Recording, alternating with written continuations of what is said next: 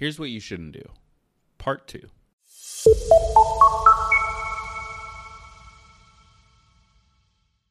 Another day is here, and you're ready for it. What to wear? Check. Breakfast, lunch, and dinner? Check. Planning for what's next and how to save for it? That's where Bank of America can help. For your financial to dos, Bank of America has experts ready to help get you closer to your goals. Get started at one of our local financial centers or 24-7 in our mobile banking app. Find a location near you at bankofamerica.com slash talk to us. What would you like the power to do?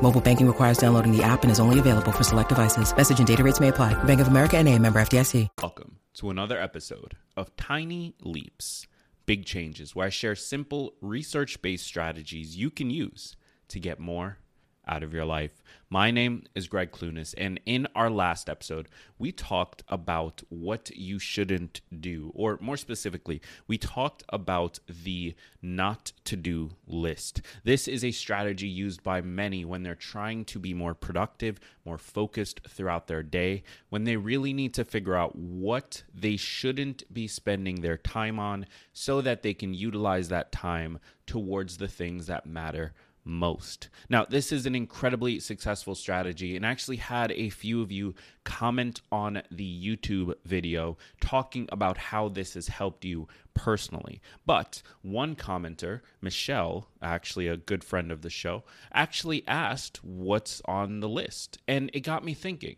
why don't I do an episode where we talk about what not to do in order to improve your life? So that's what we're going to be discussing today. This is my top three things to avoid when you're trying to improve your life or move towards your personal goals. So, thing number one is to stop beating yourself up. Now, this is critical. I have been a massive proponent of empathy towards ourselves when it comes to the personal development and goal setting process. It can be so incredibly difficult to make change in our lives. Like, really stop and think about what that means for a second.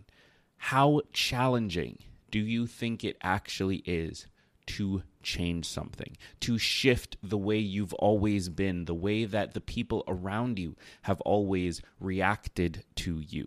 How difficult do you think that that's actually going to be? It's not something that willpower alone can solve for, and it's not something that you can expect to shift the first, second, third, or fourth time that you try. Making changes over time, especially to behaviors that are long ingrained in your behavioral patterns, is an incredibly complex and an incredibly challenging process. So, let me ask you this why do you expect yourself to be able to do it the first time through?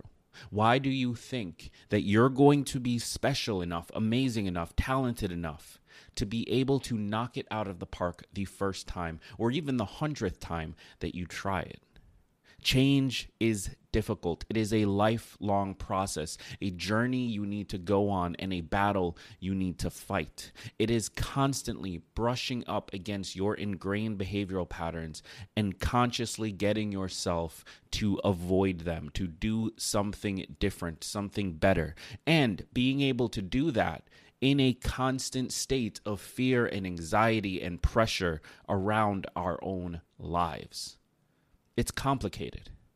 So, it does you no good to beat yourself up when you fail to achieve the arbitrary goals that you've set yourself. It does you no good to beat yourself up when the scale is higher than it was the day before. It does you no good to beat yourself up when you still find yourself struggling financially three, five, seven years after you started trying to improve it. Change is already hard enough it does you no good to add pressure from yourself to that process. It's only going to make it harder and it's only going to make it less likely that you are able to stick with the change long term. So that's the first thing. Stop beating yourself up. The second is to stop being unrealistic. And I want to add a caveat to this because I know some of you hear that. You hear that phrase, be realistic, and you have an immediate negative response to it. The idea, the audacity for me to tell you that you need to be realistic in your goals, how dare I? That's what the personal development industry wants you to think. That is the message that they promote. And largely because they know when you take action towards something, some unrealistic goal, you are going to fail. And so along the journey, you're going to be willing to pay X amount of dollars in order to get the help you need to avoid that failure. But my advice is actually a little different why don't we start being realistic in the near term and unrealistic in the far term? Here's what I mean. When you are trying to pursue a goal, if you can focus yourself on what is realistic to you right now rather than the big massive thing that you maybe potentially want in the future if you can focus on what is realistic to you right now you're going to find yourself far more motivated to take action and you're going to find yourself capable of actually achieving it. You're going to run into failure significantly less throughout that journey. And what you then do once you've gotten close is look at what is now realistic for you based on where you are standing. This is an idea I often talk about uh, where I I don't actually even think I have a name for it, but it's this idea that you are standing in front of a list of possible options and that list is infinite. However, you can only see the first row. You can only see what is available to you right now, the list of options that is right in front of you. Based on where you are, based on everything you've done so far, based on who you are as a person and what you're capable of, you have a list of finite options in front of you. However, every choice that you make, every time you go through one of those pathways, you open up the next layer. You open up the next level of options that were previously unrealistic to you. So when I say stop being unrealistic, I don't mean that you need to give up on having big dreams and big goals. I have them.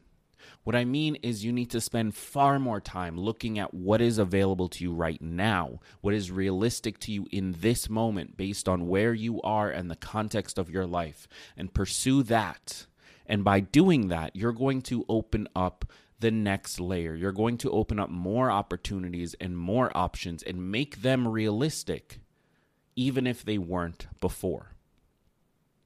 And then finally, the last thing that I want to advise you against when you are trying to pursue personal development is to stop delaying the start.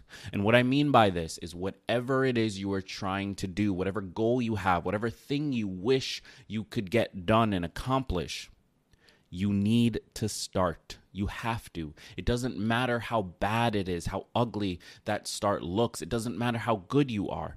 You need to start. Everything that you accomplish in life comes as a result of learning the process for doing it. That's it. Life is one giant sequence of education and learning and building mental models and being able to do things as a result of those mental models. And, so, if you aren't in the process of doing something, you're going to find it significantly harder to learn what works and what doesn't. This is where failure actually is a thing. You are bumping up against the wrong path in the maze. But if you do that enough times and you course correct each time, eventually you'll get to the other end. And not only that, you'll be able to get through it faster next time because now you know what pitfalls to avoid. That's how learning works. And fundamentally, personal development is really just a process of learning. It is teaching our minds how to navigate the maze of the grandiose goal that we have, as well as teaching our bodies how to process that and feel and react.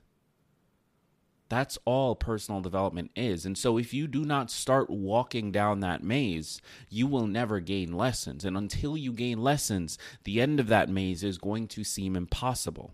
Your goal isn't to try something and do it. Your goal is to try something and fail at it. Try something simply for the purpose of learning what not to do so that the next attempt can be done easier or if you decide that there won't be a next attempt, if you try something, that is the fastest way to realize that maybe you don't actually want to do that. But either way, in order to learn, you need to try. And in order to try, you have to start. So no matter what the excuse is, stop delaying the start. So, those are my three pieces of advice. If you're trying to improve your life right now, avoid these three things. And when you do, head over to the YouTube video and leave a comment down below. Let me know what you thought of this episode. Let me know what's on your list of things to avoid when you're trying to improve your life. I've been Gregg Clunis. Thank you for being here. And remember that all big changes come from the tiny leaps you take every day.